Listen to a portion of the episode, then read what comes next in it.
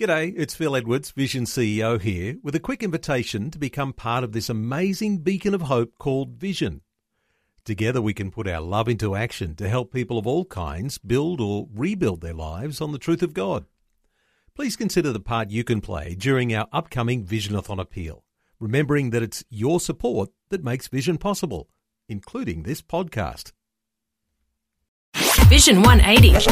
Live different. Different. And joining me in the studio tonight is Pastor Jeff Vines from the States. How are you tonight, Jeff? I'm good. I'm glad to be here. good to have you back in Australia. Always good to be in Australia. It's my favorite place to golf and to jog on the beach and to just enjoy all the sunshine. True. So one thing I was really keen to have a chat with you about is I found these five misconceptions about the nativity story Hmm. um, because we see these beautiful, cute little, you know, baby Jesus and an amazing, perfect Hmm. manger and then the star and the three wise Yeah, men and yeah. the animals and everything, but I found out that there's a few misconceptions about this and the way that we have painted the Hmm. Yeah. picture in the Bible and tried to make it what we think it should look like. So the first one, if you could talk about this one, is the misconception is that there was a star in the sky the night Jesus was born. Okay, this is interesting because as far as a star just settling over the nativity so that some shepherds could find the baby Jesus, that's that's one, that's not what the Bible says, and two, that would be almost an impossibility.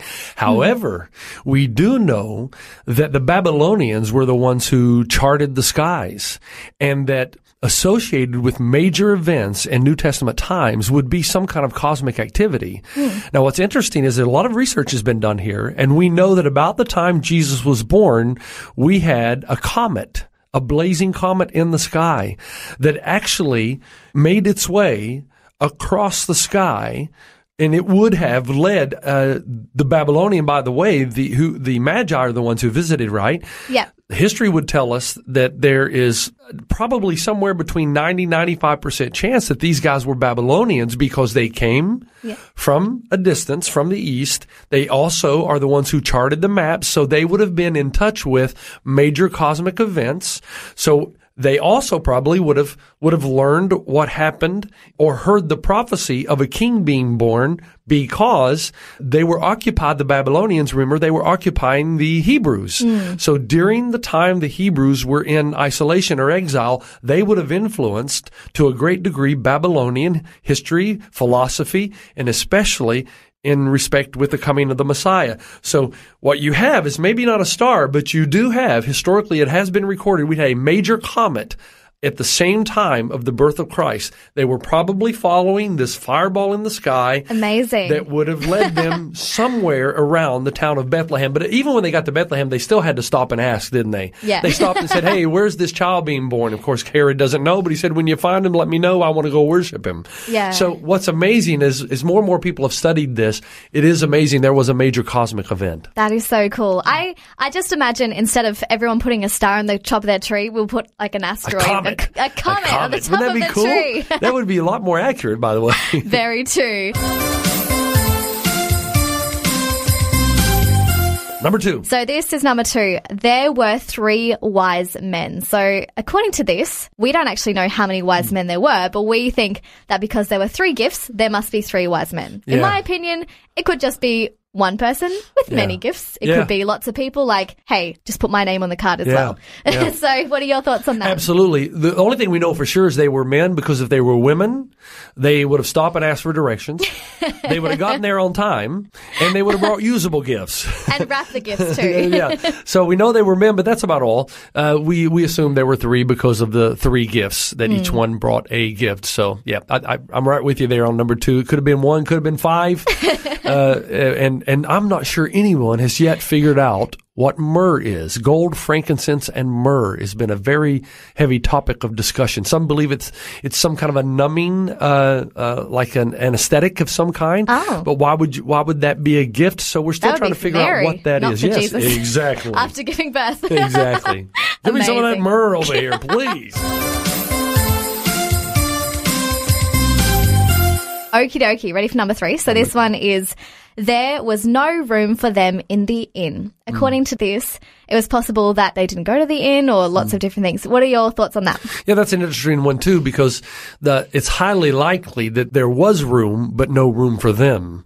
Uh, it, it was probably more of a discriminatory thing than it was uh, that there was actually no room left. Yes, a census was being taken. Yes, people were traveling, but there's always a place to stay. Yeah. And they end up in a cave, actually, not a manger, right? Uh, which is a hole in the side of a hill. That's the word used, and that's how Ah. you, that's how we look at manger. That's probably one of your next questions. So-. Yes, okay. it was number We'll- four yeah, that we'll Jesus was born then. in a stable. Yeah, we'll stop there. But the, the chances are high that it was more of a discrimination against Joseph and Mary. Hmm. Uh, for one thing, they weren't married, remember? True. And uh, Yeah. The second thing is that um, uh, they were from a poor uh, background. The family name would not have been as recognizable as other family names, so it's very likely they were just asked to Hmm. move on down the road.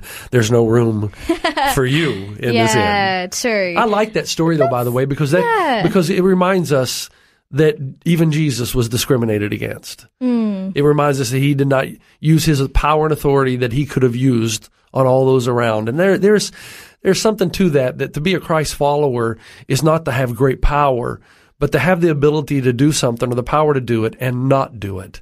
To with to restrain what you could do for the sake of a greater cause. And that's what God did in Christ. Amen, brother. Hmm.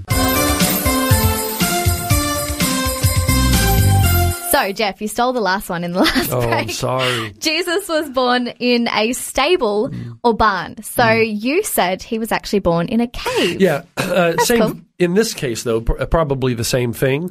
It's where you would keep the animals out of the cold, and there probably was hay, and there would have been a manger or a a, a, a little wooden uh, bed, so to speak, uh, where you would put the hay to feed the animals. And the word used again, the idea there is that he was in a place uh, outside the city. Uh, so sometimes when we see the movies, they just go from the end and then right down the road, there's the cave. Yeah. Hey, that's cool. no, they probably had to travel a bit of distance. Yeah. And Jesus was born among the lowly of society. Again, Mm. to show that he came for those who are marginalized, who are outcasts. As a matter of fact, just to throw this in here, Mm. the genealogy that we don't like to go through in Matthew and Luke, you know, it's a lot, so and so beget, so and so, so and so beget, so and so. I really always skip that because at, Yeah. the beginning of the passage. I used to. I used to do the same. Do you know in that genealogy there are three women listed? In a Really? genealogy in Jesus' time, you never do that. No. You only list the men. yeah. The reason the women are listed is these are three wo- and the three women that are listed, you know, Rahab, Tamar. Oh, yeah. you've got some women here. It- it- and I think that there's it's intentional by Matthew to show you that this is a Jesus that doesn't just mention all the high rollers in his family. Mm. He mentions everyone who's in his family because we're all equal in the sight of God, no matter what we've done, no matter where we've come from. And those who come by faith receive a gift, a very special gift that began in the manger. This is so good. Mm. I love this. Pastor Jeff Vines is with me in the studio tonight. We are almost up to number five. That's coming up very soon of popular misconceptions about the Christmas story. Ready for number five? Number five. Okay, this is the last misconception about the Christmas story that Jesus was born on December the 25th. Why did we pick December the 25th? And. Uh, when is his actual birthday? Yeah, no one knows for sure. Most probably April, eh, which is when we celebrate Easter. Easter, but there are Oh, other yeah, scholars who believe, yeah, other scholars believe that it would also very good chance of September, and a lot of that is based on the weather conditions or uh, who's in power at what time, what decisions are being made. That's a long conversation Mm. that would take a long time, but the, it it is it does come from biblical references, and it also it also tells us a little about, a bit about. Uh, uh, Herod and when he uh, issued the decree and why and what time of year that would be done. So there's a lot of things involved there. But here's here's what's interesting about that question. Even though we know Jesus most probably was not born on December 25th, why do we celebrate that? No one can really answer that until about the third or fourth century, because by the third or fourth century, it is accepted as the day. Mm. We just don't know how it got to be the day. A lot of people think that it, it is associated with winter uh, solstice, that it is just the season that the pagans had already developed for a holiday, and this is important. But what the Christians have been doing is taking pagan holidays and redeeming them. So when somebody comes to me, why do you celebrate Christmas on a pagan? I say, dude, don't you realize that's all Christianity has been doing this for centuries. They take something, they take something pagan and they redeem it. Yeah. The world is pagan, but we're, we're, we're trying to redeem it. We're trying to restore it. So Hmm. sure, we're going to to celebrate Christmas and Easter. And Yeah. it doesn't matter if they're associated with pagan holidays. We're not celebrating the holiday. We're trying to redeem it for good. the Jesus people, the Jesus followers brought hope. Hope was not something that was in the world before Christ. History was seen as cyclical. That ups and downs, up and down, up and down, but it's never going to get any better. When Jesus came, he gave us the hope of new life. Mm. And so in January 1, what do people still do today? Oh, I'm going to start going to the gym. Yeah. Uh, there's New the Year's hope that things will change. You're Yeah. hoping that the next year will be better than the previous year, but that was not something the ancient world believed.